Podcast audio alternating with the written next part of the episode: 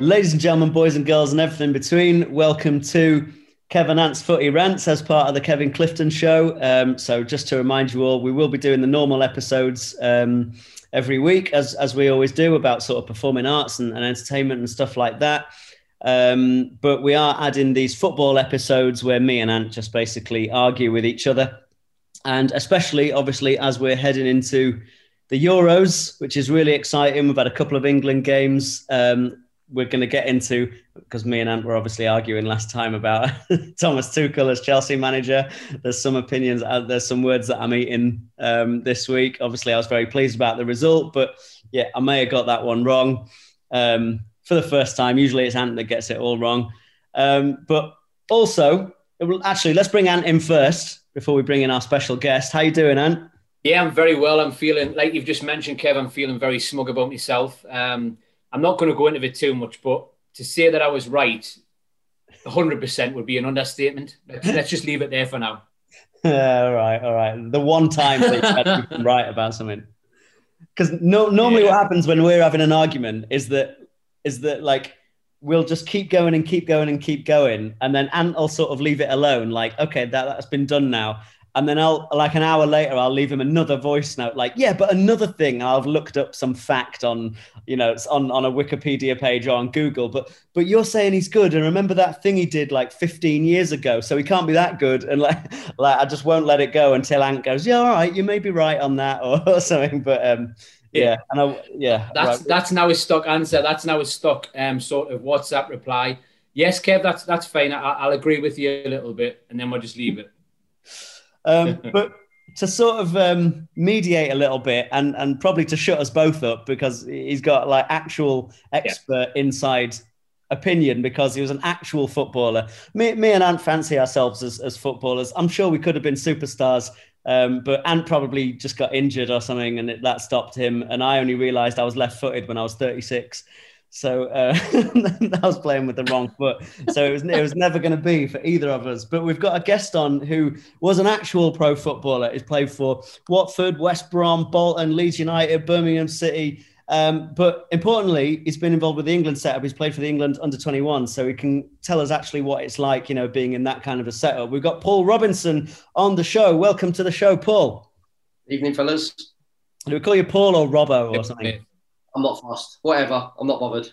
we'll, go, right. we'll, we'll, go Robbo. We'll go Robbo tonight because I think just just by the way, Kev, you're sitting with um, a lovely textured sort of paint behind you. I've got just a plain wall, and Robbo has got one of his shirts, which looks fantastic. But next to it is a shirt by Gareth Bale. So I think we're, you know we've got to just leave that one there for now. He's, he's won already tonight. Oh, listen, Gareth Bale's a hero of mine after he scored for Spurs on the la- on the last day against Leicester to to to guarantee us a top four place. Not that we needed it, obviously, in the end. Um, but um, let why don't we kick off with like, look, England have been playing. We've played a couple of friendlies. We're heading into the Euros. Um, why don't we kick off talking about the England squad? Our thoughts on it what we think we've we've got right, any surprise inclusions, um, and if there's anyone that we would have included that's got left out. Um, so yeah, Robbo, what what do you think? What's your initial thoughts on the England squad and what chances have we got? I think it's an exciting squad. When we look at it, it's very young. Um, for me, entertainment there as well. And but it's are we going to use them to our disposal? I know that when we always go into into major tournaments, we always we always seem to go the experience route, don't we? We always chuck the players in that have, uh, have not, not, quite got over the line when we've needed to.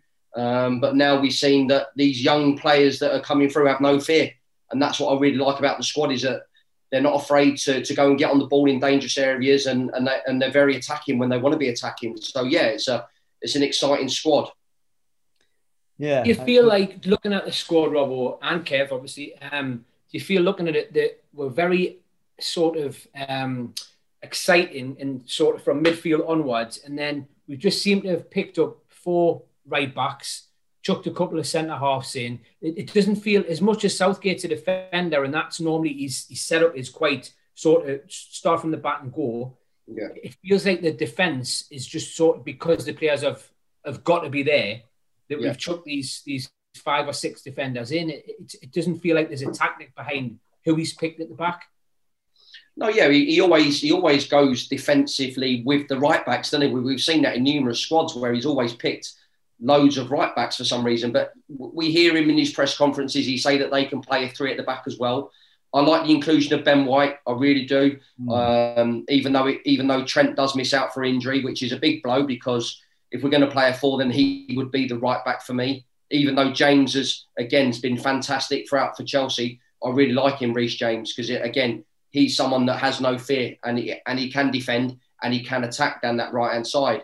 Um, so yeah, Ben White I think's been a real a real good inclusion um, for the defence. But again, who else is out there really? When you look upon, could he have uh, brought Tal- uh, Tarkowski in from Burnley? We've seen that he doesn't really go for them type of players in certain teams when he's picking England players or squads.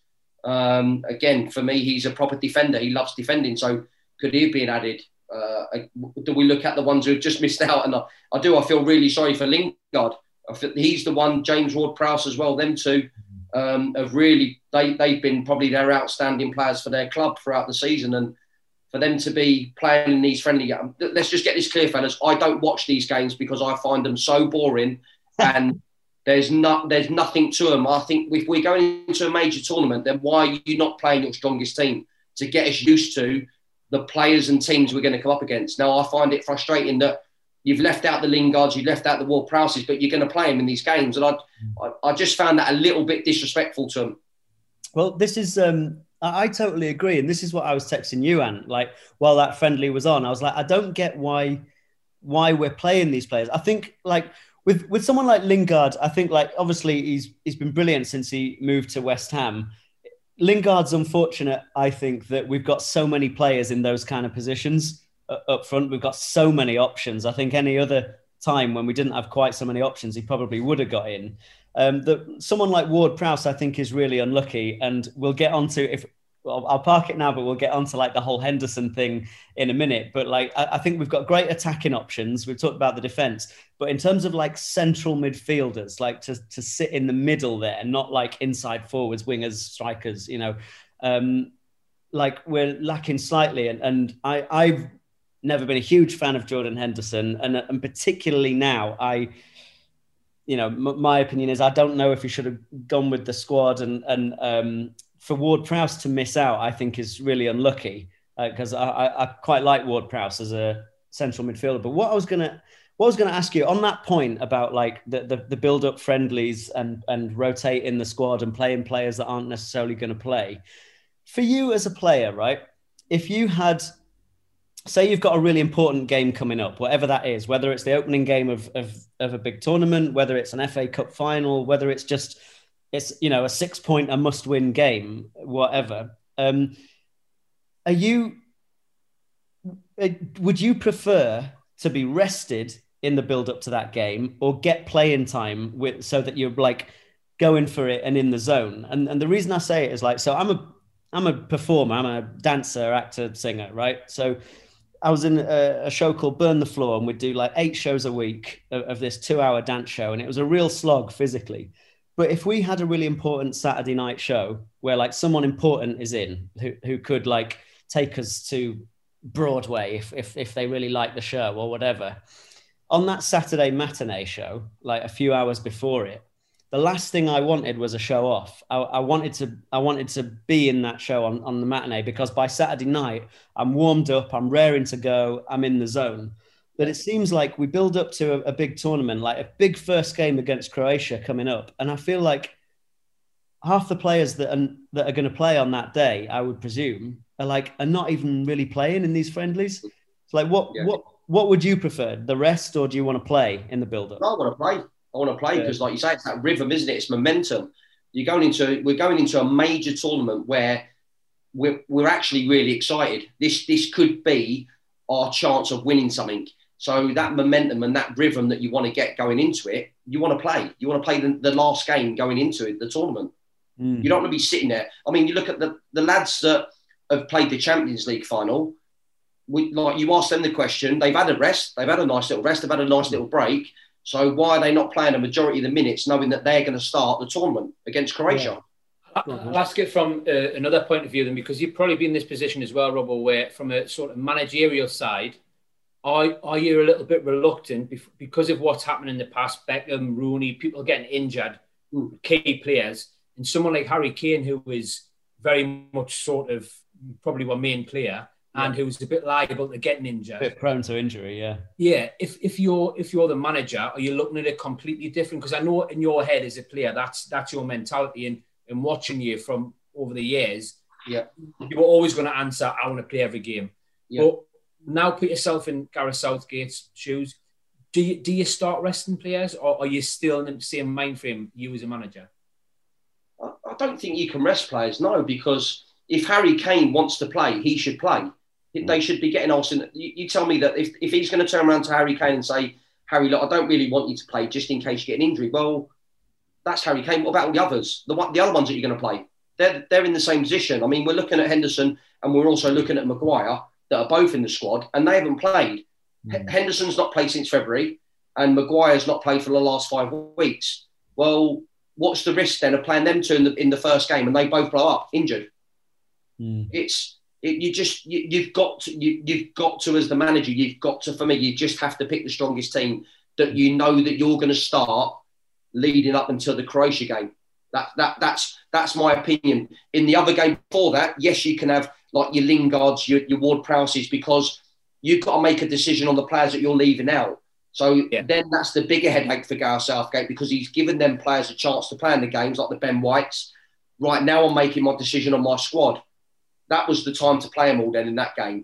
Mm. Whereas now he's made it he's made it look really bad on them because and, and fair play to them by the way because they've been so professional in planning the games as they could have just gone no you're right I'm, I'm not gonna whereas it's your country you want to play for your country mm. he's left them out he's left them out the 26 and he's played him in the game I just found it strange mm. when you've got like you've got the Chilwells you've got the Mounts all back now they needed to play to get the Champions League game out of their legs yeah yeah, that's how I saw it as well. And um, and I wanted to ask, like, talking about Jordan Henderson, right? So you said he hasn't he hasn't played since February. Now, look, me and Ant will argue for the rest of our lives about like Ant really rates him.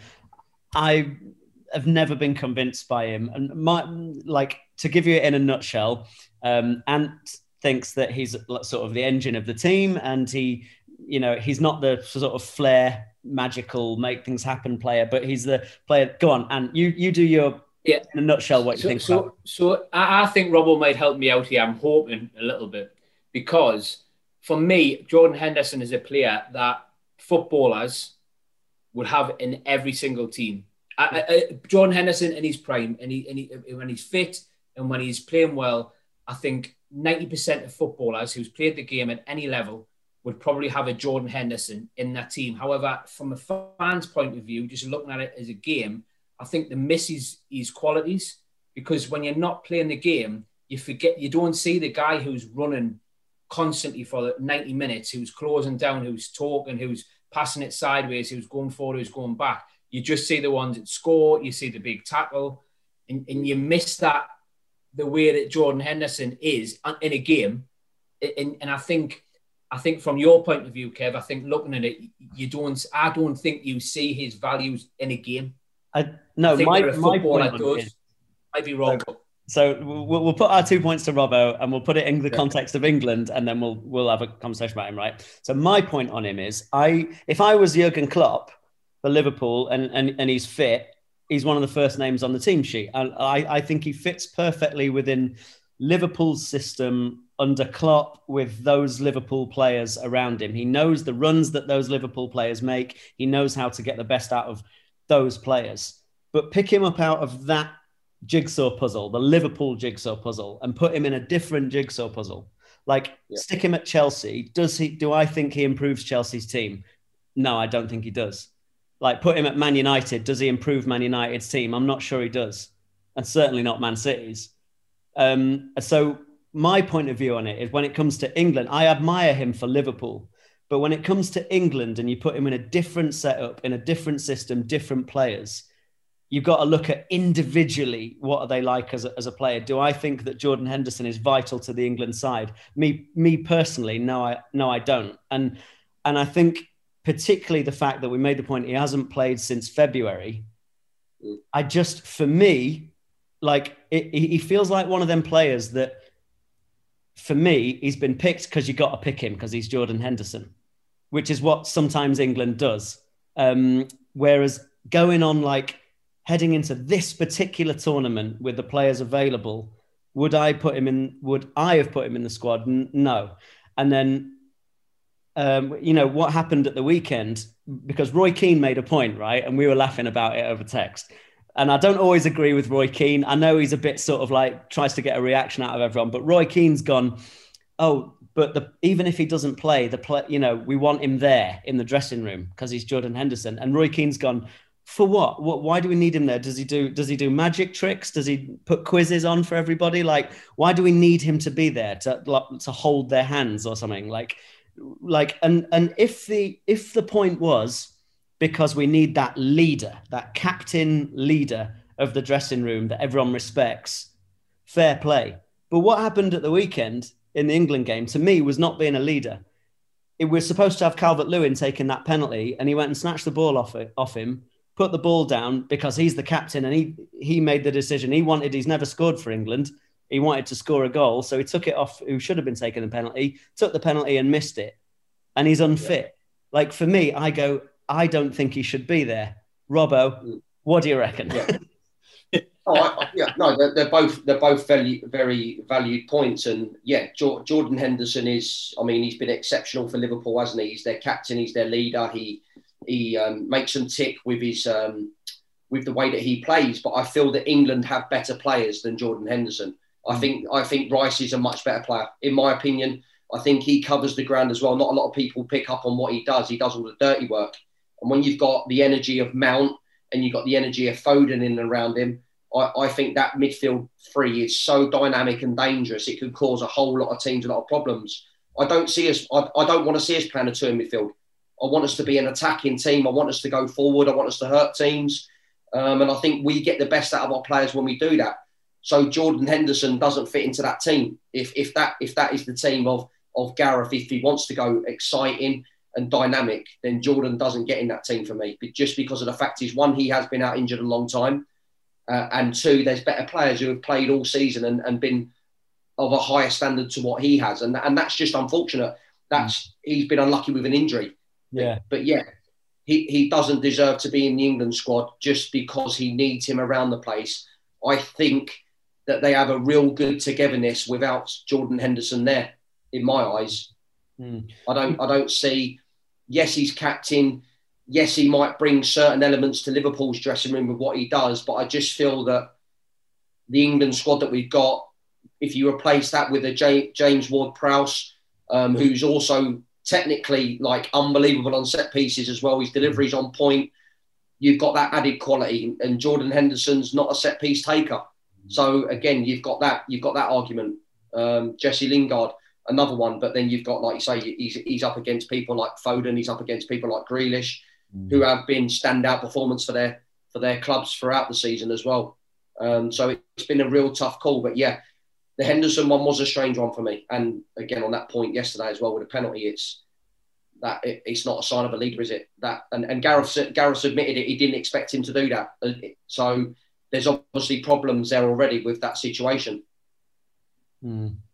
Stick to that, just because obviously it's a it's a story that was happening. Um, obviously, I, again, people that have watched football and know how you were on the pitch, which is completely different of what you're off. But um, have you ever had a, a, a and I don't, I know you're not going into it and you don't have to, but have you ever had a Barney in the dressing room when that's happened? So somebody's took a, you know, then they've had an argument. It's been penalty's going to be taken by one player, and then somebody comes and snatches the ball. What what's the what's the mood in the dressing room like that when when it's a it's a normal team like a Birmingham, like a Newcastle? You know, does it kick off in the change room afterwards? No, because the teams that I've always played for, we, have always had a designated penalty taker. So there's no arguments. That's it. You're the penalty taker in the story. No matter the manager picks it, um, the, the, players accept it, and if the player himself who who's on the penalties feels that he's not feeling the best to take it, then he'll pass it on to the next person who's in line to take the penalties. Hmm. So, so when Di Canio sort of rolled around on the floor trying to get the ball off, was it Lampard, wasn't it, for West Ham? and ended up it was a three minute sort of scuffle on the pitch in front of everyone, um, and they ended up taking the penalty and scoring. When he gets back in the dressing room, are the lads forgetting about it because he scored, or is it still going to be? No, I think I think the manager would step in. I think Frank would have his say, but at the end of the day, who the most embarrassing person is Di Canio for what he's done. So yeah. whatever Frank's tried to do, it's not his problem because Di Canio's acted like that, and the whole world has seen what he's done. So Frank Frank will just say, "There you go. You, you're the one that's made yourself look an idiot, not me. Yeah, you might have scored the penalty, but it's the way you acted is the, is the worst thing about it. And then the manager will come in, and if the manager will say, "Look, I don't really," look, privately, he probably if he hadn't if he hadn't missed a penalty, then I'm sure there would have been a few Fs and a few blinders swear, like towards him. Yeah. But if he scored, then you would expect him to pull the player that the, the next day they're back in one to one and have a and have a quiet chat with him, not to ever do that again. Hmm. You know, um, this isn't about England, or, or, it's sort of more of a general question. But I've uh, I've always fancied like asking a footballer about this. You know, like it's sometimes like as fans, and, and you hear it a lot on like football phone-ins and stuff. Um, if if if a team's not in a good moment, like say they're just on a bad run of bad run of games, um, it's something that gets thrown around. Like fans will say, "Oh, I think the manager's lost the dressing room. Like he's he, he's lost the, the the players." Like, is that just something that we say, or does that genuinely happen sometimes? Is that a thing, or is it just like appears that way because we're not playing well? Can that I think, I think, yeah, I think it's a bit of both, really. I think sometimes you can managers' decisions that you feel are probably not the right decision throughout the game um, change the situation to, for, for the opposition for them to get the better opportunity in what we're doing. Um, players themselves, no players. I mean, I've been in I've been in a few dressing rooms where players are fighting each other just because it's our own faults and the way that we're playing is we have to stand up and be counted, and it's not always the manager that you point the finger at. So mm. so yeah, it's a bit of both really. Um, it can happen. So so yeah, I know I've heard a I've heard a few things about managers and like you say, lost the dressing room, and yeah. but I also think players have got to take a look at themselves and the way that they strut around the pitch and and go through the motions, and they've got to accept that they're the way that they play is not acceptable sometimes. Mm-hmm. I think when um, Robbo has finished his career completely, um, from managing and everything. I think that the answer may be different a little bit to what he's just told there. There may be a few stories that might come out. um, well, we might have to wait 20 years before we get them. um, okay, so fast forward to Friday. Friday. Friday's our first game. Saturday. Sunday. Sunday. Sunday. Sunday yeah. yeah. The tournament starts on Friday, doesn't it? Um, yeah. yeah. Sunday's our first game against Croatia. What's what's your first eleven for England? What formation and what players? If, well, if, if I'm looking at if I'm looking at Croatia's team, I mean, I flicked over to have a look at them the other day against um, who were they playing? Were they playing at Armenia or someone like that? They were playing someone like that, and yeah, they was, they drew one one, and uh, they were terrible. So if I'm England, I'm going all out attack. So I'm going three four three in that game.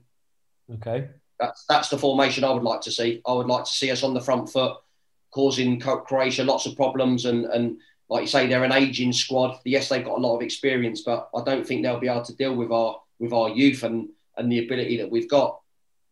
Hmm. You go? Do you go Pickford net? No, Henderson. Interesting. Yeah, I, like, I really like Henderson, and I think he deserves a chance now. Um, we've seen obviously Sam Johnstone get his opportunity, and he done really well yesterday. Made, made some great saves. saves. Yeah, made some great saves. And I think this is the only time I, I think I'll agree with Gareth on the three goalies that he's picked. Um, obviously, Pickford, we all know that he's got a ricket in his locker, but he's very good with his feet and he can he can play out from the back. Um, but I'd like to see Henderson starting the tournament. I would, and then my back three would be Stones right of the three, Maguire if he's fit, if not um, Ben White. But then I'd, I'd move them two around so Stones would go in the centre and Ben White on the right hand side, and I'd play Luke Shaw left side, left side of the three.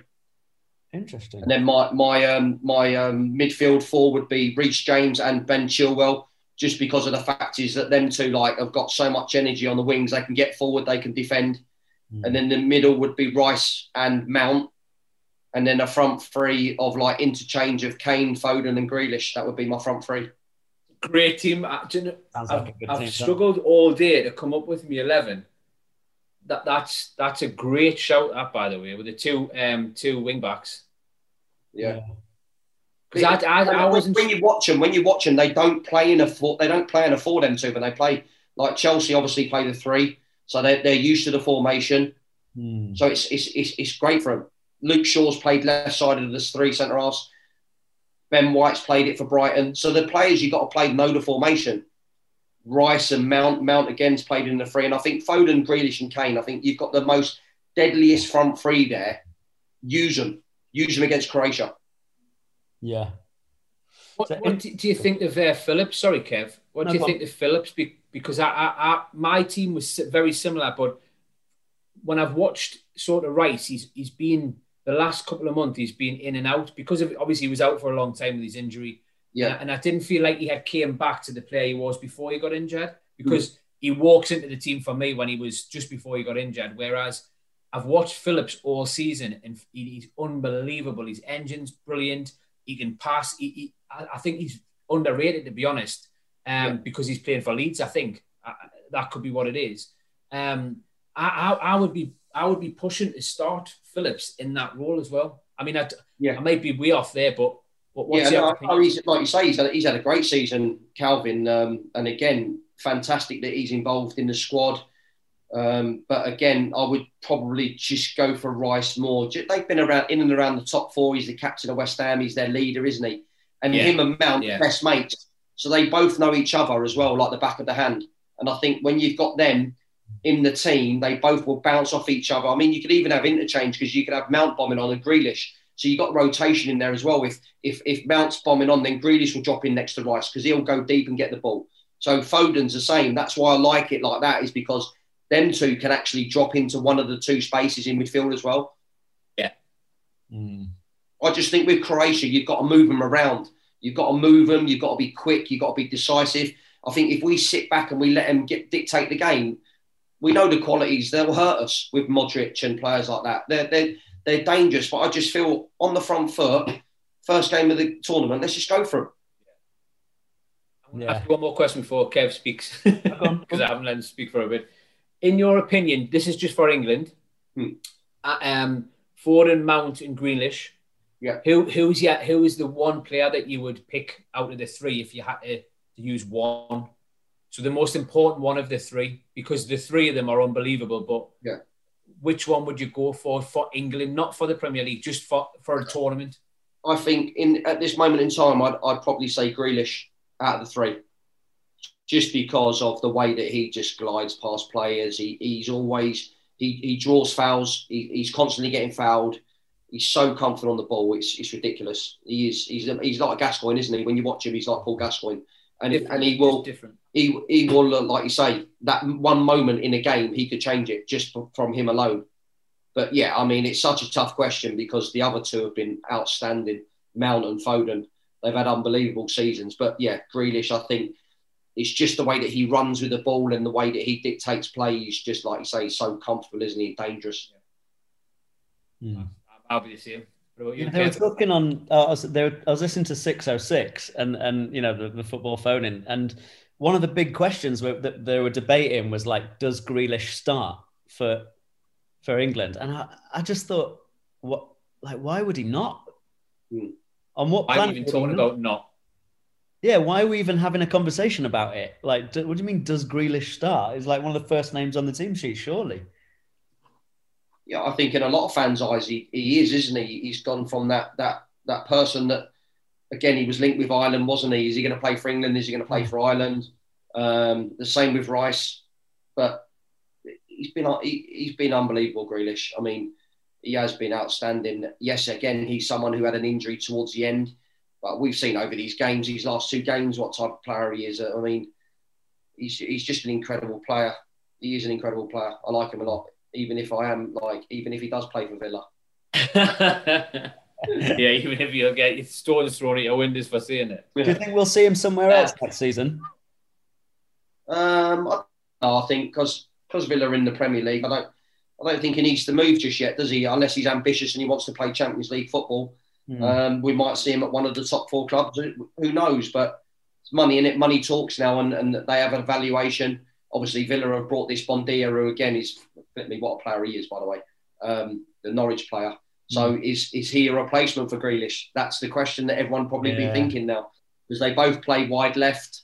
Um, they cut in like, do you know what I mean? It's yeah. I think I'm the only one who's picked up on that. Um, but yeah, that will be interesting. But if it's both of them in the team, and and and like you say, he plays on the right and Grealish plays, they, they've got an exciting team next year. Villa as well with them with them in the team. Yeah, what about the two um, the two Dortmund guys? Because obviously you've got first hand with um, Jude. I mean, I think you probably brought them up, didn't you? Um, coaching wise, um, had probably had a lot to do with them.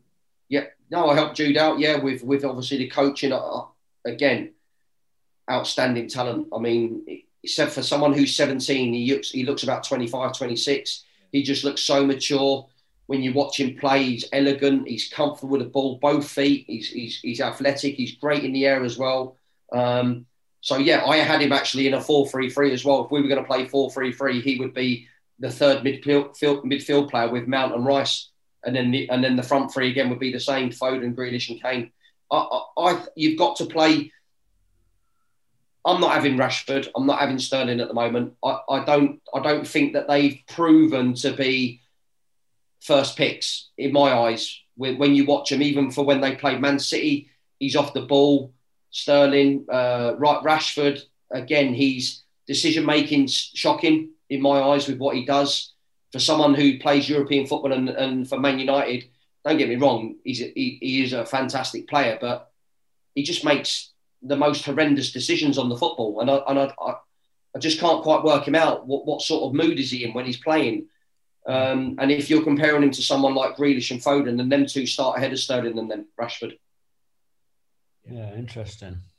What's your What's your eleven, Kev? I'm so I'm so debating mine now because uh, just because Robbo said something. Yeah, yeah, yeah. I want to do what Robbo's doing. Um, I, I was right.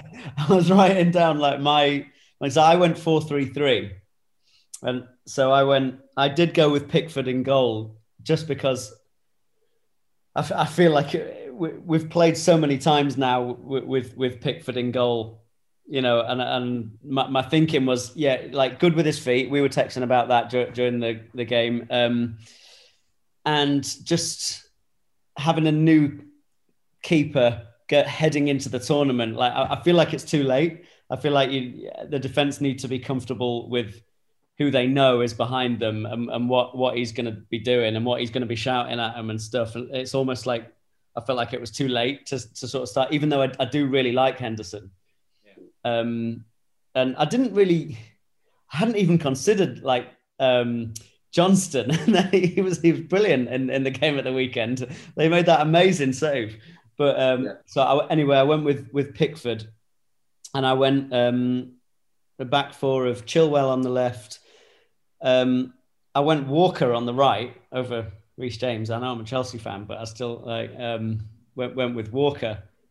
Um, I think if we play three four three, I think it's definitely James as as the wing back.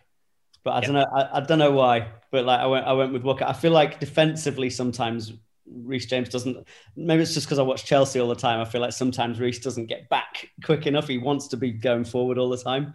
Um, and then in the if if we're assuming that Harry Maguire, if we take him out of it, because I believe he's not going to be ready for Croatia, um, I went Stones and who did I say? I think I put Mings. And then you're not into Mings at all, are you? You're not having Mings. Um, I, I, I, he's one of them. Sorry, he's one of them players that talk a lot and point a lot. And right. play. I, I seen it the other day. There was a pass back. He wanted it to go out because there was a player injured. And he's playing for England, by the way. And he switched off and completely forgot that the game was going on. And he's just looking elsewhere. And the balls literally wandered past him. And then he scored off it. I hate that. I hate a defender needs to be on literally constantly. I just feel he's got a mistake, and I'm sorry for it. I mean, I mean, if Maguire's available, it's it's Maguire and Stones, but um, without Maguire, yeah, I don't know. I was thinking Mings, Coady, White. I, sort of don't know. I just went with Mings, um, and then for the midfield three, I had Rice, and I actually put like Rice as like the holding midfielder and then two central midfielders in front of him, I actually went because I'm thinking attacking. I actually went um, Mount and Foden. Foden just to wander forward into like a number ten position. Um, but yeah, Rice, Mount, and Foden with then a front three of like Kane, Grealish, and then this debate. Like I was looking at Rashford, I was looking at Sterling, Sancho, and that that's the position I'm not sure of because because I would have said, you know, until about a month ago, I'd have said Sterling, and then it just seemed like Sterling hasn't been the same player. Then I would have said Rashford, but watching the game at the weekend, I, I wasn't convinced by him. And Sancho, I don't know. I don't know what to think about Sancho. Everyone talks him up. Everyone talks about Sancho as being this sort of wonder kid. Man United want to sign him for 100 million or you know whatever whatever it's going to be, and I sort of want to get behind him, but then every time I've seen him play, he never really impresses me. He never, he never. Maybe my expectations are too high, but I, I, I never, I never watch I've never watched Sancho in one particular game and gone, he's a real talent. Not in the way I have Grealish or Foden or Mount yeah. or you know these players that we're naming. I'm always impressed by them at some point. Whereas I've yeah. So I don't know, Kane. So, so I'm, I'm reassessing at the moment, but I, yeah, I think before the game at the weekend it was Kane, Grealish, and Rashford. Yeah, now I don't know. And then also when when you're looking at that though, is it, again it's another great point is when you go with England, we don't play to our player strengths. Mm. So we, we don't play to Rashford's strengths, which are all over the top, running behind. It's all when you when you watch England, it's tippy tappy, play around the back, play around the back, and then go through the middle, which we rely on Rice, Mount, players like that. But we don't play to Sancho's strengths of what he's doing at Borussia Dortmund, Rashford's strengths that he's doing at Man United, and that's putting the ball over the top. Look, their pace and power. Mm. We don't do that. Mm. Yeah, that's that's a fair point. You see, you see Rashford pulling in quite a lot, like you just mentioned, and, and he, he literally receives the ball and has to give it back to a defender, and mm. I, and I feel like sometimes, and that because I'm exactly what you said, Robbo, before about Rashford, I, have gone off him quite a lot for the way his decision making is horrendous, like you say. But I don't think he's got much of a choice when he's playing for England because he's either legging it after something that's been clipped over the top accidentally because it's not a planned ball or he's literally having to give a one-two back to the defender. So yeah. you're right in what you say there. It, it, it's, it's daft playing in there. He should be off the forward or on just coming in where Grealish has been playing, but yeah. he's not going to get in there now, is he? no. And, and the one thing as well, I forgot to mention as well, is like what's going to be interesting now is Kane. Kane, when we've seen him at Tottenham this year, is he doesn't play up top. Mm. He, he's always dropping deep. So it's going to be interesting to see what England players get in behind him now because we're going to need options up top. Yeah. In, in that in that sort of another problem I think we've got because there isn't any Shearers anymore. There isn't a, a, a sort of player that will an Andy Cole, someone that will just literally walk about for 85 minutes and score two goals because the ball's dropped in the box for them. Yeah. I, Kane, obviously, Kane's a goal scorer out and out, but I, I just don't feel like we've got that that that centre, that old-fashioned centre forward mm. who players get probably really annoyed with because they do nothing but the fans love them because they get a hat trick in the last three minutes. Do you know what I mean? Like they've touched the ball three times. Which is Vardy, but he's retired. Yeah. I was just going to ask that. I was I was just going to say if Vardy had made himself available for the tournament, would you have taken him? One hundred percent. Yeah, I would too. But he, but with Vardy though, he, he wants to play. You've got to play him. Uh, and then who do you drop? Who do you take out the team? Do you play Kane? You've got to play Kane and Vardy together. So yeah. now you're missing out on a midfield player. Yeah. I, I thought hard um, when you've got that many players uh, up front midfield. Yeah, well, again, it's like it's, there's so many options, isn't there? I mean, like you say, we could bring. We talk about all these teams that are exciting, and we'll probably see the same old faces. We'll probably see Sterling. We'll see Rashford. Yeah. We'll see Henderson. We'll, we'll see them players, and, and it and it will be a shame because mm-hmm. we want we want to keep moving forward now as a country, and we're just wasting these we're wasting these young talents if we if we're not going to use them then what's the point in taking them you might as well just take a an experienced group of players that are going to be happy in their last tournaments knowing that they're not going to play as much mm-hmm. whereas you want these young kids now biting at the bit get me get, get me playing get me playing I want I want to go on the biggest stage and I want to prove myself Yeah, and we we've got um in, in terms of the strikers and that as well. Like we've got we've got so many options, and you know, and players that were left out and stuff. And we were talking before, uh, like okay, you talk about Vardy, but he's not available. Um, and I know you obviously love Callum Wilson. Um, he, he's he's not there. Ollie Watkins, he didn't make the um, he didn't make the final squad, did he? And and obviously Calvert Lewin's in. One player that I thought was unlucky um, to not be involved was Bamford. Bamford. I think Bamford could have been given a look. Just the way he was playing at the end of the season as well. Like he was just coming into form really. Like what do you what do you make of Bamford? I think when, when you look at someone like Bamford, is it, no one really knows what type of player he is, does he? I mean, when, when you're looking at Ollie Watkins, he's pure pace. Kane's the top goal scorer in the Premier League. Um, Calvert Lewin, again, he's got that physical presence. With Bamford, I mean, he's in a great Leeds team that's scoring goals, but he's looking at Kalvin Phillips, but you're not looking at Bamford. I, I, just find it strange. I don't know. I don't know what why he's not been added to have a look at. Mm. Um, whether there's some issue there, uh, again, you no one knows really, do they? No one really knows. But it would have been nice to see him playing some of the friendlies just to see how he copes with international level football. Yeah, and that that was the thing. Like I I I got annoyed when when I saw the um, provisional squad. You know, b- before they cut it down. Like I was like, we've got four keepers in the provisional squad, and and Patrick Bamford. They're not even going to have a look. Like to me, that just seems silly. Like surely he knows. Like I'm going to take three keepers, and like how often does the second keeper get used, let alone the third keeper in a tournament? So like, did we really need to bring a fourth keeper along? for that provisional squad and not have a look at someone like Bamford. Like, to me, that seemed weird. Yeah. Do you think sometimes, Robbo, that the managers can be a little bit um, dismissive because when the media and when the fans are all sort of shouting one player, that's just that little bit outside of the group, like a Bamford. Mm. Do you think the manager can just sort of think, no, this is my team, this is my decision. I, I'm not, I'm not going to be forced into picking someone that's just going to be on the periphery kind of thing because yeah. the media is telling us to. And we, can that happen? Of course it can. He, uh, Gareth's he's probably got in his mind the squad that he what he sees best for him. Um, but it was it was crying out to give Bamford a chance. He's proved himself. It's like everyone else who's proved themselves. They get the opportunity.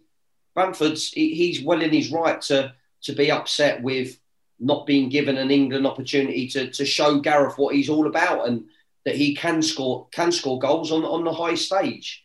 Mm. It's just I, I, don't get it. I don't get the selection sometimes. I don't get whether Gareth listens to the people that are in and around him, or whether it's other influences behind the scenes at other football clubs. I don't know, but yeah, it, it seems to me that it's the squad, and it's every squad. It's not just this squad. We've seen it before. It's we either pick injured players. We, we always put them in the squads when they're not when when they're definitely not 100% or when they're definitely not 80% we always give them same players a chance instead of giving the players an opportunity to prove themselves I've had really good seasons with their clubs. I said to Kev as well, we haven't got that player sort of, you know, last 15 minutes, Robbo, if we're playing in a quarter final or a, or a you know, a, a vital game where we're winning 1 0 and it's a really hard game, yeah. you, need, you don't want to be taking you know you don't need that forward anymore. It's it's just there to score goals. You need someone that's going to graft. And I felt like Bamford could have been that player because of the graft that he does mm. during the game, and he's still he's still able to get up front and hold the ball up and lay it off or whatever. But he, he drops in and, and he and he batters defenses. I mean, you, you you watch probably more than I do, but he's constantly in between every defender, coming back and forward. And and I felt like the last 15 minutes of a tournament, that kind of player could have been vital just to keep yeah. a hold of the ball, just to do the running, let the midfield get back in and now you've got Harry Kane who's going to be doing that anyway. Mm. And he'd be knackered after 75, 80 minutes because I, I, never feel like Harry Kane can last the full okay. game doing what he does. But then, but then he's like you say, he's picked Calvert Lewin probably to do that. Yeah, I suppose. yeah. it's, he's looked at his options of right comparisons to. I've got a Calvert Lewin now that I know that we he can dig in and he can run around, knowing that the quality might not be up there to hold it up, but I know that he'll chase uh, lost causes. He'll, he'll, he'll put his foot in when he needs to put his foot in. Um, but again, you, you always want that one play, you know, that could score a goal, couldn't you? Just take the pressure off, and yeah. that would be a, an Ollie Watkins or a Bamford. Mm. Um, and they're both not going. Yeah, exactly. Yeah. Um, and before we get your eleven, I, I just wanted to ask Robbo something on your selection um, for for your centre halves. You went with White over mm. um, Mings and Coady. Um, yeah. What? Um, tell me what? Why? Why? would? Why did you go with White? I just really like him. Like watching him, he's had a, he's had a fantastic season with Brighton. Um, he can play centre midfield as well, so he can play in the centre midfield position. He can play uh, centre of the three. He can play right side of the three, centre half in a four. I just, I just really, I just really like his versatility. He's very good on the ball as well. He's a good passer of the ball. Um, he's useful. He's, he's very quick across the ground as well. So, so yeah, I, no, I just, I just like him. I just, I think it was a good decision to put him in the squad, losing Trent. Um, so yeah, I, I, had him in there just because I, I, just found it the right balance of, of Stones in the centre with him on the right and Shaw on the left. I just, it, it, I like the balance of a left footer, and that's no disrespect to Mings, but he does make too many mistakes. Right. Um, he he risks too many things on the ball. Uh, he just, yeah, he, he's just not up to the standard of what the other players are in front of him that I picked. Mm. And Coady as well. Like Coady's been brilliant for Wolves. He's a, he's a great captain and leader as well for them. But again, it's we're going to major tournaments now where will the pace and the, and the type of player that he's coming up against will he struggle with that? Because he has struggled when you watch him with Wolves. He has struggled with that pace and directness of other players that are quick and fast. Okay. Yeah. And then again, we're, we're talking about someone like Stones who's been having a shocker and he's only just come back to form again with Man City, which is great to see because all players go through these these periods where they where they they do it. They have they have parts of their career where they're not going to be at their best, and there's going to be criticism flying at them. And um, but it's great to see him coming back strong now. And but he's not going to have someone like Dias playing next to him. That's the difference with Stones. Yeah, that's true. Exactly, exactly. Or a keeper that can run 50 yards and yeah, tackle and, yeah, and, can play and can play like Fernandinho out from the back. yeah, exactly. See, now we've got Pickford. You know that Pickford thinks he's that though. Yeah, yeah. he does. Well, he well, I, I said I, I said this to Kev. I said this to Kev off air, um, and I can remember a lot of the players, a lot of people I know up here that, that were at Sunderland at the time when Pickford was there, and they used to play him in centre midfield and the nets. So during the youth games and reserve games, he would play in centre midfield. And and this is coming from three or four coaches, and they all said that he was the best midfielder Sunderland had at like youth level. Yeah. Um, and, and he's a keeper. Do you know? So to be fair, you're going to be decent if if there's coaches saying that at a professional club, yeah, you could have probably made it as a midfielder as well. But I don't yeah. think he was. I don't think he was cut out. I think I think Jordan Henderson is the typical goalkeeper that everyone goes, "What's he doing over there? That kid standing in the corner, headbutting the post and kicking." Do you know what I mean? He's one of them, isn't he? He's brilliant. but this is this this is why I've gone for him. So I've gone. Go I've got three at the back. I've gone Pickford nets just because of the other night. His, his, his distribution was unbelievable, and I think. And Robbo, you might disagree with this here because obviously you're the one that's got the knowledge. But I think between Henderson, Pickford, and a couple other keepers, I think more the majority of them can do roughly the same thing at that level. So you yeah. know, it saves to be made. I think they can do that, and I think when you've got something different like Pickford's sort of distribution, I think mm. that that for me is the is the catalyst to, to change. Yeah. yeah. Um, when I when you watch the kid that was in nets and I forget his name, Johnson, the other Johnson. night, he kicked the ball out at least four or five times in the first half and the same second half. Yeah, yeah. And and that is in an international game and especially a tournament, you're on the back foot yeah. with no need. Where Pickford's setting, he's, he's literally assisted a couple of chances just by looking up and picking pinging one to. So that was my that was my thinking with that one. Um, I've gone with uh, the same as, as probably you. So I've gone Stone, Maguire, and Walker at the back, and then James is a is a right wing back, and Trippier is my left wing back. And Over Chilwell. No, I've went for Trippier, and I didn't. I would have had Luke Shaw because me and you obviously have had that that sort of thing, and Luke Shaw and Chilwell both similar. But Chilwell since I've watched, better. No, but since I've watched Trippier, the he's, he reminds us a little bit more of an Ashley Cole kind of, um, actually similar to Robbo, where it, it's something different in that mindset is to to make the tackle first and then look. Yeah. And and and, and that's what I like about the, the defenders. Sometimes I don't want them to be nipping in at the last minute so they can play a ball over the top. I want them to defend and then look at passing it. And I think Trippier has done that brilliantly since he's came back. And that's probably to do with his manager because he's that kind of player as well. Simeone is a horrible, you know, get your foot in first and then look to do whatever you need to do afterwards. And, and I just, I think that his form and the way he's played in the last couple of games, he, he would get the nod for me. And then um, if, I was if, torn. Go on, mate. If Maguire's not fit, I'm stuck because I hate. That's a, that's horrible. I'm not, I'm not saying hate because I don't hate the guy. I don't know him. I don't particularly enjoy watching Mings. Um, and I and I feel like you've both hit the nail on the head. Well, with, with Coady, I think he would struggle playing playing either side of a centre half, um, which so, is which is means that you would have to have John Stone as your main defender, which puts us in a little bit unease. So I'm, I'm struggling with that. If Maguire's not fit, Ben I White. think Coady would have to come in. I haven't. Do you know what it is? I haven't watched Ben White enough, so I, I don't want to. I, you know, obviously Rob was said that he's really good, but I'll be lying to say that I've watched him enough, so I, I, I couldn't put him in for that reason, just just because of that. So I'd have to go Coady. Um, the one thing I like about Coady is he's got that Stuart Pearce, um, Paul Robinson kind of attitude where he's you know you're going to get oh yeah you're going to get that out of him yeah mm. and I love that like when I'm watching England and you you know Kev England I prefer England to Newcastle any like I'm an England fan first and uh, then a football fan yeah. after and I and I just want the England players to, to feel like what I feel like when I'm watching yeah yeah yeah. And that so that gives us a buzz when I watch someone like Coady scoring a goal and screaming like because he's overjoyed. That I want that rather than Rashford scores and he wanders off. It's, it's not the same. So, um, you've, so you've got um, Trippier two wing backs, on the left Trippier and Reece on the right. Yeah, and Stones, yeah. Walker, and Maguire or Coady. Coady.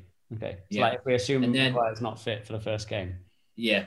Yeah, Coady's there. Um, yeah. And then I've got Mount Mountain Foden in the middle, just in front of Rice. Um, Grealish would, would have a f- completely free role between that that sort of midfield and the attack, and I would have Kane up front by himself. Now I've gone for the complete opposite. You you two thought about it tactically, and I've went. I just want I just want to see these guys play together. That's all I've gone for. So I'm I'm, I'm all out attack. this is this is why I've I've uh, I, I should never be a manager.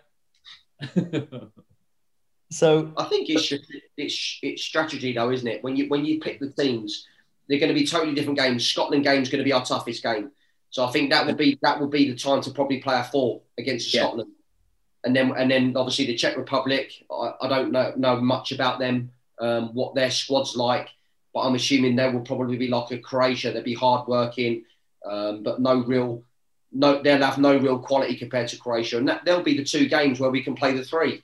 Yeah, hmm. and I, and I think I think looking at Croatia as well, a lot of their players that were the player in the finals um, was it 2018 now um, have retired. So you've only got probably Modric that, that, that you're looking at thinking, yeah, that, that's he can do some damage. But other than that, Rakitic is out. Um, Mandzukic, he's retired now, I think. Um, the two wingers that were playing there out. So, so I feel like that's not going to be anywhere near as hard as what we're thinking because of the. Yeah. I mean, you've obviously hit the nail on the head. Um, my worry, I'm, I'm, pleased you mentioned that because I, have said that to a couple of people and that laughing at us, and I've said Scotland's our hardest game. Mm. Just because of the way Scotland will they'll be playing 200% instead of 100% against us.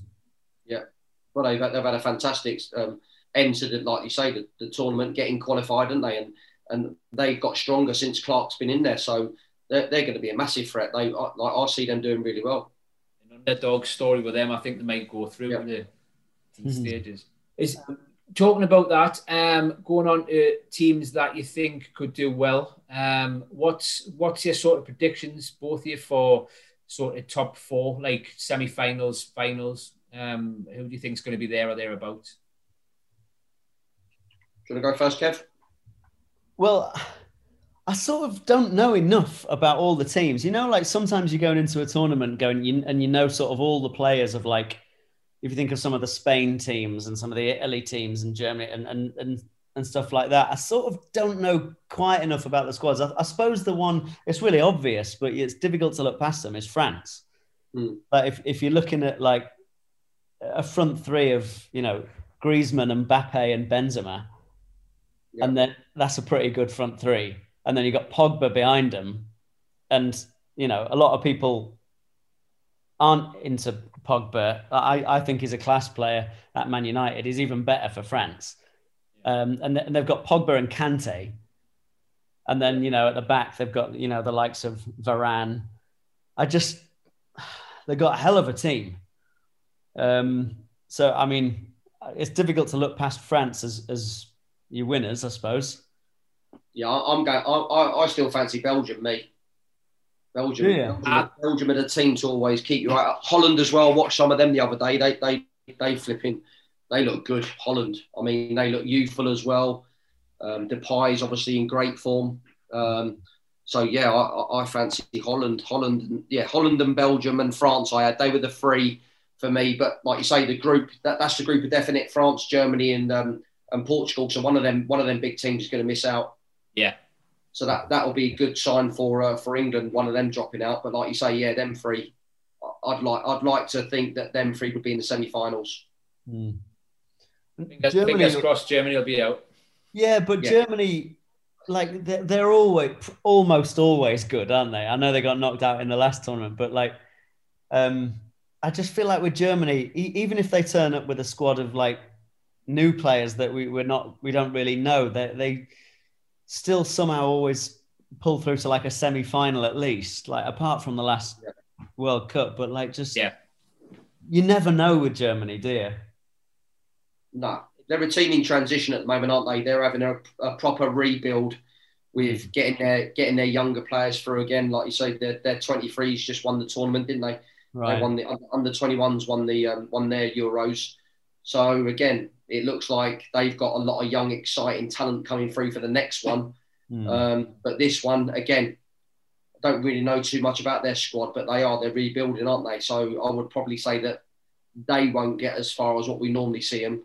Right. Um, France again, I know France, but their defence is always not the best, is it? Um, they'll always struggle with conceding goals.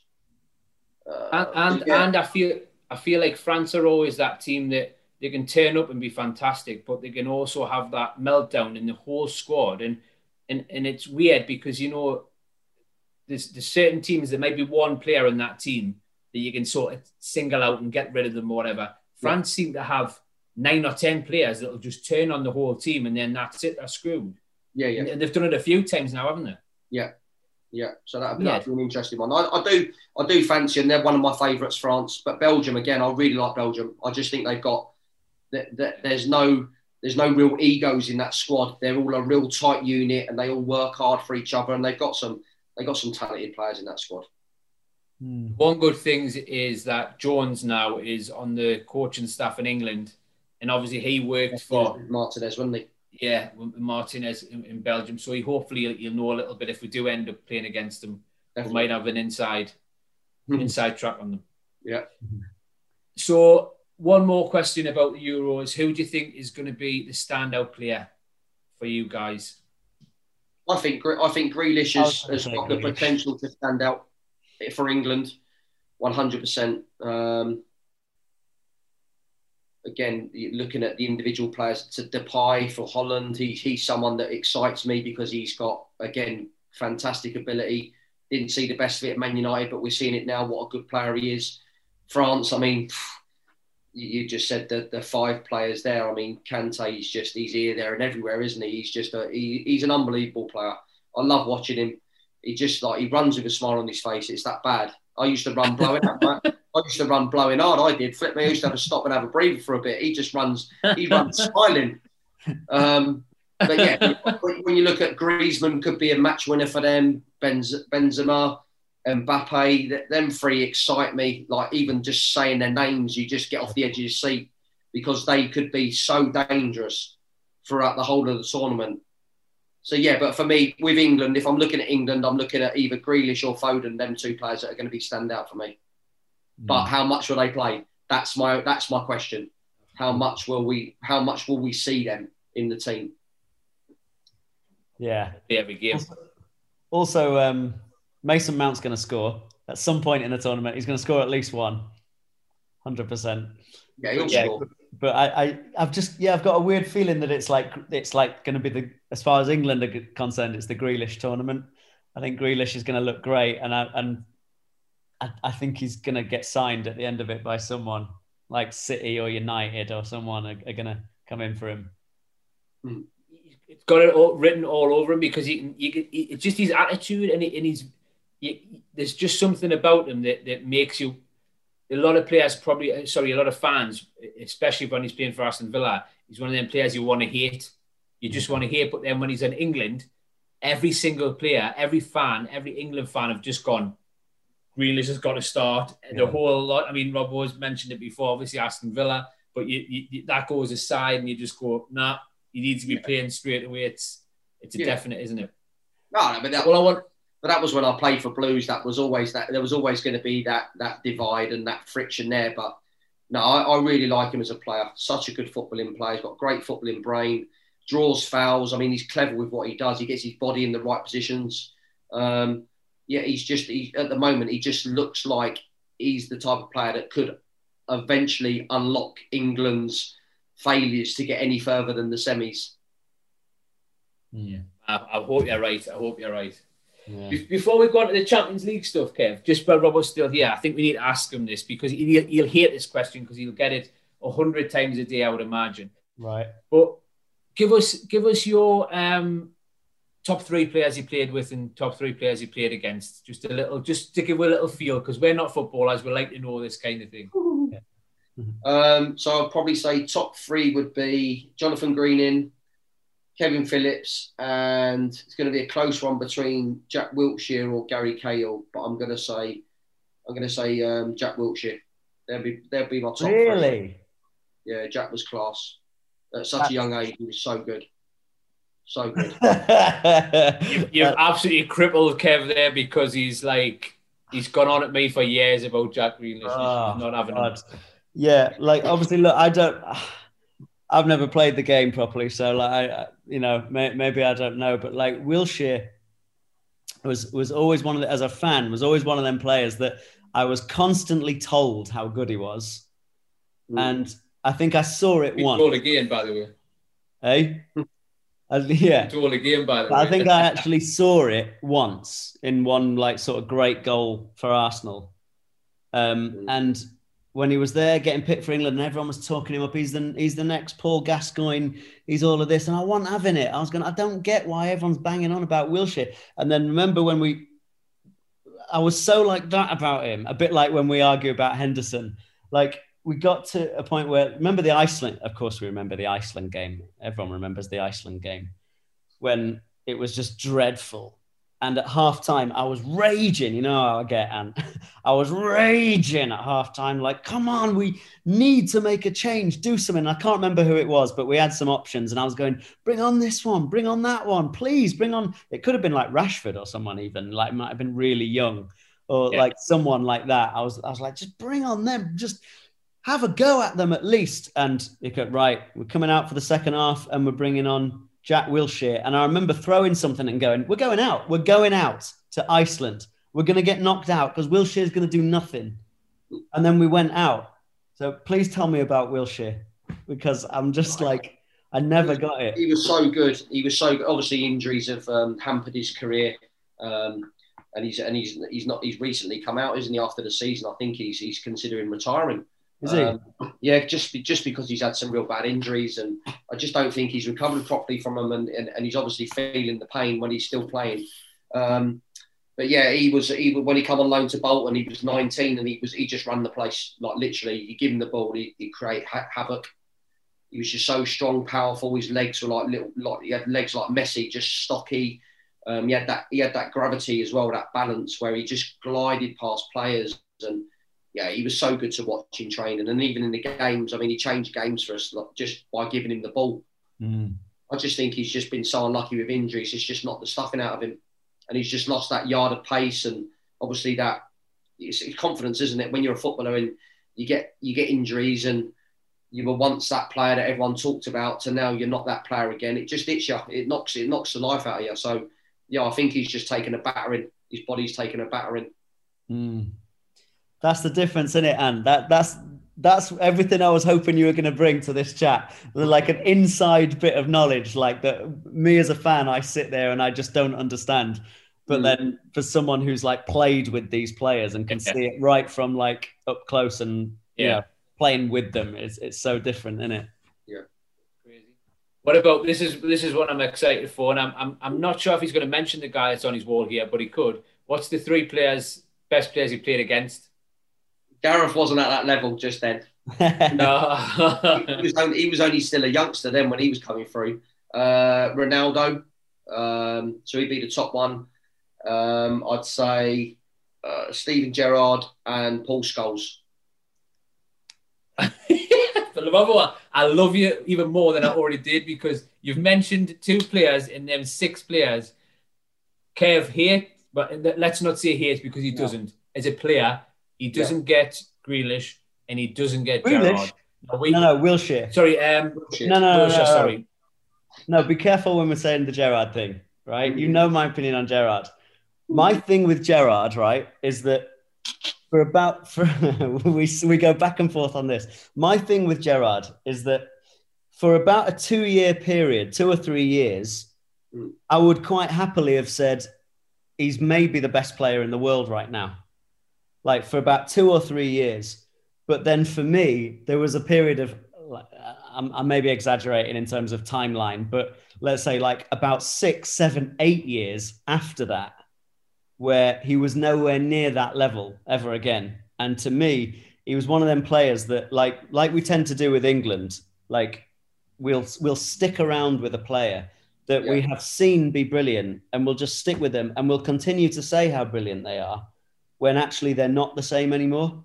And and some players get that treatment where you can never say a bad word against them. You can like they just get treated differently. Whereas like as a Chelsea fan, I saw you know the likes of, and you can sort of understand why, but the likes of Drogba, um, what's his name, who was absolute um, nutter for us, uh, Diego Costa. Costa, yeah. You know, players like that will get ripped apart. They'll be like, they're brilliant, they're brilliant. And then a year or two later, they've lost it all. They're just a madman. They're this, they're that, terrible. Oh, they shouldn't, they shouldn't be blah, blah, blah. Steven Gerrard, um, I know I'm ranting now, but like Steven Gerrard for a couple of years was like, he's the best player in the world. And, and I wanted him to come to Chelsea. I was like, he's amazing. And he nearly did come to Chelsea, didn't he? Like apparently he considered it and all of this. And then he changed his mind last minute and he stayed blah, blah, blah, blah, blah. And then there was a period where like he, he, he was talked up as one of the best players in the world, and for me, just wasn't. And he was like, he would give the ball away, and it's like sort of every 10 matches, he would play one pass that was one of those big diagonal balls, and it'd land at someone, and they'd go, no one in the world can play a pass like Gerrard. And it'd be like, yeah, but he only does it once every 10 games. If you look at the rest of the game, he's giving the ball away, he, he's, he's getting sent off. He's not. He, he's having these shots from 35 yards out, and he scores one a season, but he does it all the time and misses by a mile as well. And like, okay, we've all seen the the the FA Cup final goal, unbelievable, right? But then there's, but then there was the. It got to the stage where it was like, remember that game? He came on as a sub. He'd coming back from injury, and it yeah, was like Liverpool, Liverpool are bringing on Gerrard at half time because they need a goal. And he came on two footed into someone, got sent off within about 30 seconds. And he was off the pitch, and Liverpool ended up not winning the game. And afterwards, he went, Oh, yeah, I'm sorry about that. I shouldn't have gone in as hard as I did. And all anyone could say was, What a gentleman of the sport. What, like, everyone should hold him up as a role model and of how to be in the game what a, like everyone should bow down to Steven Gerrard. And I was going, if I was a Liverpool fan, I was raging at him right now because he got sent off, he mistimed it, he got it wrong, left us in the lurch, we didn't win the game. And then when Liverpool was supposed to win the title that year, what happened? Nobody slips now, nobody slips. Who's the one that fell over? Steven Gerrard. They lost the title because of it. And then there was a, a tournament for England. There's a tournament for England where I was having the exact Henderson conversation with you, Ant, where I was saying, I know he's Steven Gerrard and I know how good he's been, but right now I don't believe he's good enough to be in the England squad. And everyone went, What are you on about? He's Steven Gerrard. And I went, That's my point. That's why he gets picked. And then he gave the ball away and we conceded a goal and we got kicked out of the tournament. But I do agree for about two years he was the best. that was a proper rant, Kev. That mate. yeah. so, so Robbo, can I just ask you after all of that, yeah. after Kevin Clifton losing his shit there, um, how good was Steven Gerrard, by the way? he, was, a joke. That's why he's in my top three. Exactly. Like, literally, one of the best players to ever grace the game. For a couple of years, yeah. But if you take over his whole oh. career, he was no Frank Lampard. No, but yeah, but they were totally different players, weren't they? Frank Frank was more of the he was the goal scoring midfield player, wasn't he? Gerrard was the he was the creator, the dictator, wasn't he? I mean, he was he made Torres Gerrard. he made Torres the player that he was. And then look at look at what happened to Torres when he went to Chelsea. He never had that because he was playing with someone like Frank. Frank was never the one that was going to lay the balls onto him because Frank was always the one that would score the goals. So that was why it was that it just worked so well. The Liverpool connection with Torres and Gerrard, just because they had that connection, and Alonso. To be fair, he weren't bad. Um, That's amazing, yeah. But yeah, no, Gerrard. I mean, Scholes. Scholes for me was the best midfielder out of all three of them, anyway. So Mm. He was he was just a joke. He was, and he was just so. He, like the great thing about Scholes was he just he just got on with it and he wasn't bothered at all. He never he never wanted the hype. He always went under the radar. But oh my god, what a player! Jeez. This is this is always comes from professionals. I think that always nearly every professional you ask that's played against or played with Paul Scholes, he's always in that top three. Yeah. Regardless of who they've played for, Paul Scholes always seems to be there. And, and the, I think Paul Scholes is a perfect example of a player that the Man U fans would have in, but not yeah. many other teams supporters would have in that top three. But mm-hmm. every single player mentions him.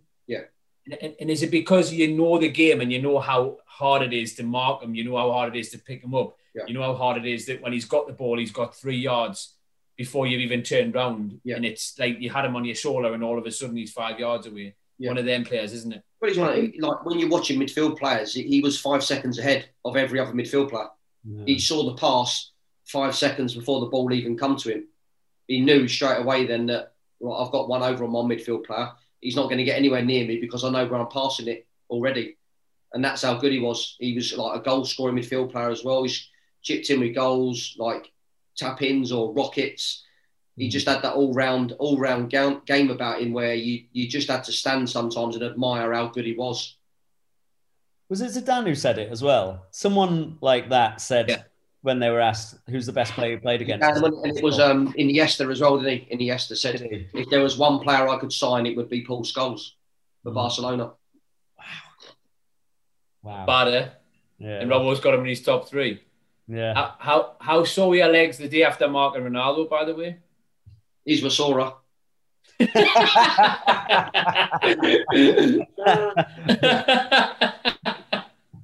oh, oh that's good.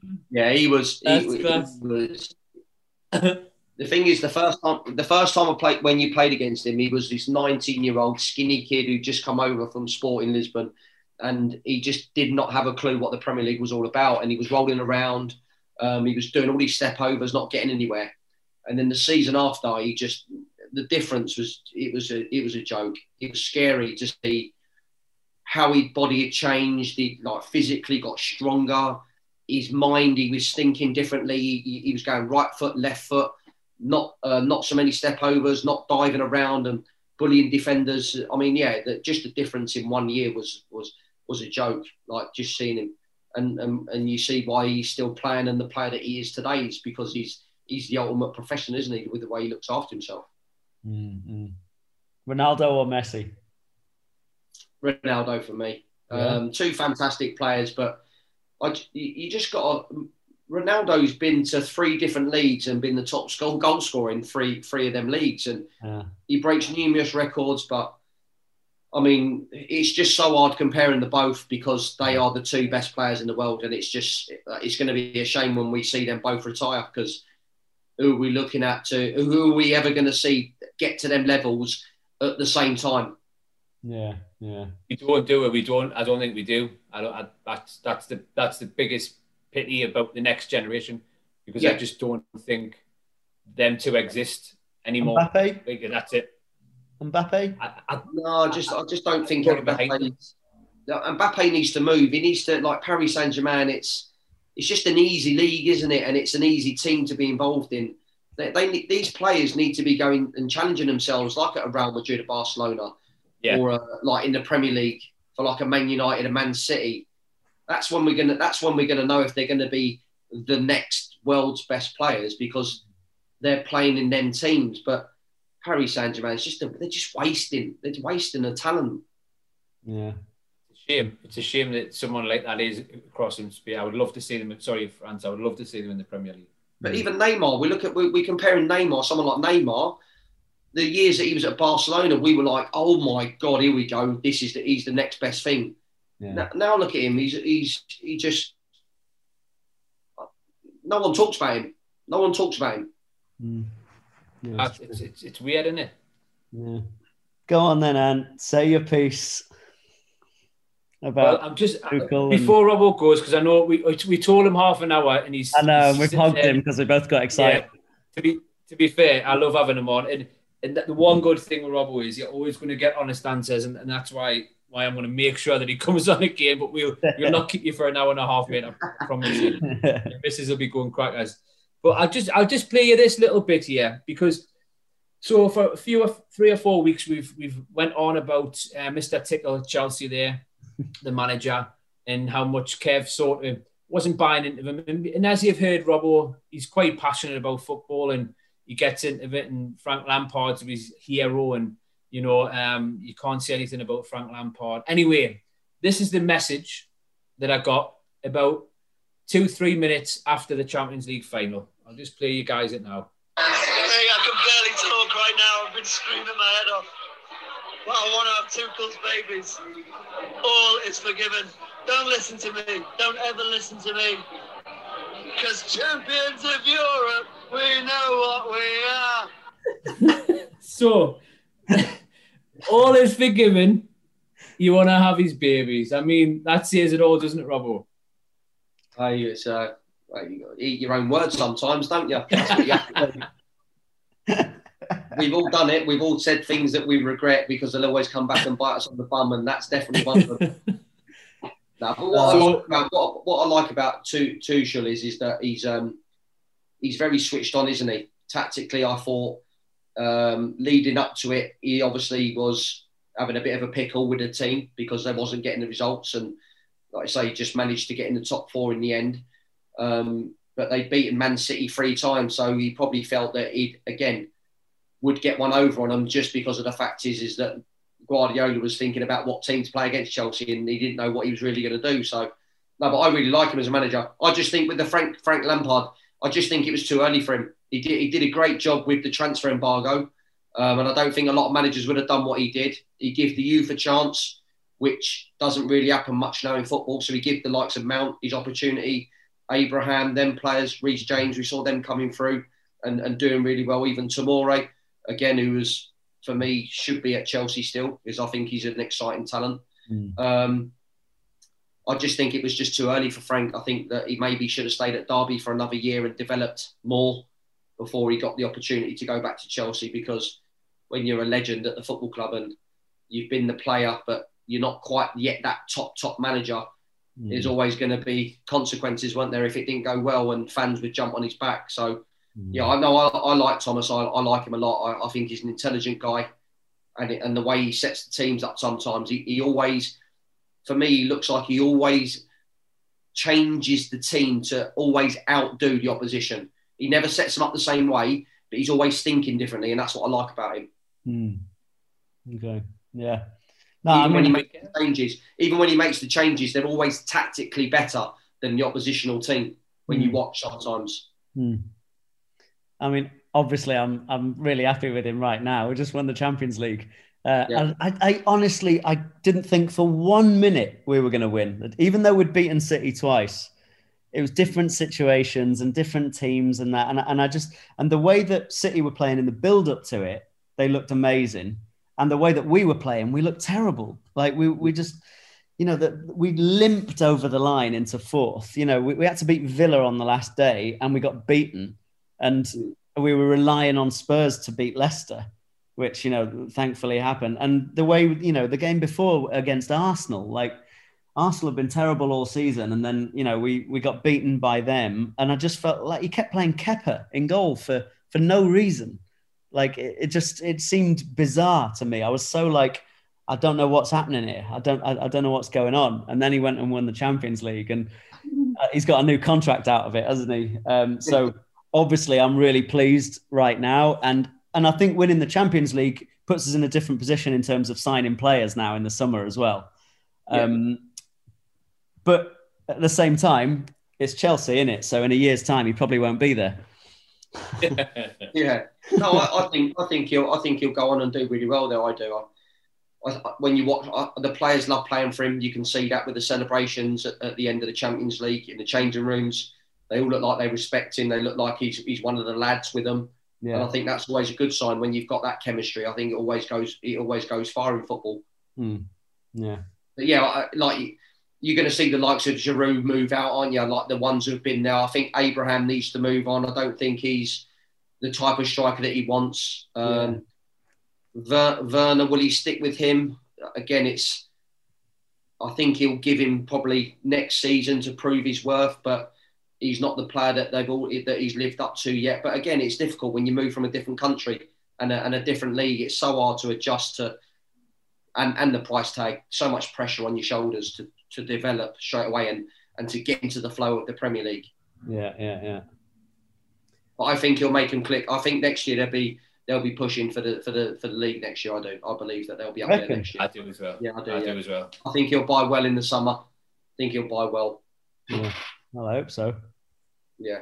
Yeah, well, I, well, I'm I'm not so sure that I want that to happen because it'll be it'll make my life a misery if Chelsea are winning every week. I tell you that. Um, Robert, just before you go, can you mention your um, your coaching, your mentality and um, business now? Because I know we've spoke about it off air, mm. um, but obviously you've got you, you explain what you're doing. Actually, it's probably easier. Yeah, so obviously in lockdown, I set up my own business called the uh, Paul Robinson Sports Mindset. Um, so it's based on my career, uh, all the ups and the downs that I've gone through, um, different scenarios, and it's to help sports people. We all go through it, even it, people in life we all have we all have ups and downs and people to talk to. So so yeah, I set it up on that basis was to be um, to be open to, to help people who need to have a chat. Um, to guide them through different scenarios in, in elite environments of, of, of how to cope with the pressures, social medias, um, being left out, the, the transition into uh, playing to coaching. So, what it was like for me when I was going through them, how can I help them change it? Um, uh, having a different a different mindset, thinking about different things, and and not getting to negative. So yeah, I try I try and try and be as positive as I can, and and yeah, just try and help as many people as I can. Try and get through difficult situations. It, it, it sounds simple as that, but I've, I've obviously spoke to Robbo and, and, and known him. Um, the guy is is phenomenal at getting things across to you and, and talking about things that he's went through. And you know he's touched on it a little bit, but it's a lot more in depth than that. And, and I think mm. anyone that's got kids that are that are listening now that you know maybe being released from a club or anything, getting in touch with them on Twitter, and I'm sure Robert will, will, will reply straight away because he's that kind of guy. But you know, problems like that, it's, it's fantastic having someone that's been in the game to then be able to give them advice as a parent because these kids 12 13 14 year old are getting so much pressure now um, to, to be world beaters. And it's not just in that industry kev is it? It's it's in your industry as well sort of as, a, oh, as an actor, as a dancer. It, it, it, there's so much pressure now on, on young people to to be the best, and there can only be one. Yeah, you, you know. Yeah, yeah, and that, and that's that's and that's the real that's the real issue. Is like you touched on it there. It's everyone wants to be that best that that one, but it's not possible sometimes. It's just being it's being you. It's being yourself. Take the pressure away from yourself in in just enjoying what you do and and do it with a smile on your face, and you get further people don't realise that they will get further if they're more relaxed, they're enjoying it, they're taking their time, they're getting the, like you say, the quality better than the quantity. um, and it just helps so much. Just being positive. Mm. Mindset is everything. Visualization, fellas. Visualization is key. Yeah, yeah. Mind, mindset, you're talking to the you're talking to the converted up there, by the way. Yeah, yeah, hundred percent. I'm I'm well into that. Yeah, I just think like fix fix your mindset first before yeah. before everything, and then like other things will fall into place. I think. Yeah, definitely. Yeah. Definitely. Like this is obviously before we go. Obviously, uh, thanks so much for joining with Robbo. Um, and I think Kev, Kev, if you want to say your goodbyes, because I've got something to leave your your listeners with before you go. okay. um, yeah. Well, thanks everybody. But thanks, Robert. I really appreciate you coming on the um, coming on the podcast. I've I've absolutely loved it. I, have loved the the insight and just we're, like we've we've kept you far longer than we said we were going to because I think we just got excited. So we really appreciate you coming on. So thanks very much. No worries, Kev. My pleasure. Cheers, Robbo. Um, yeah. So um, Kev, I'm just going to give them this again because they might have went for a cup of tea or something when I played it the last time, but we need to hear it again. I'm, I'm so sorry, mate. Good night, everyone. I can barely talk right now. I've been screaming my head off. Want to have Tuchel's babies. All is forgiven. Don't listen to me. Don't ever listen to me.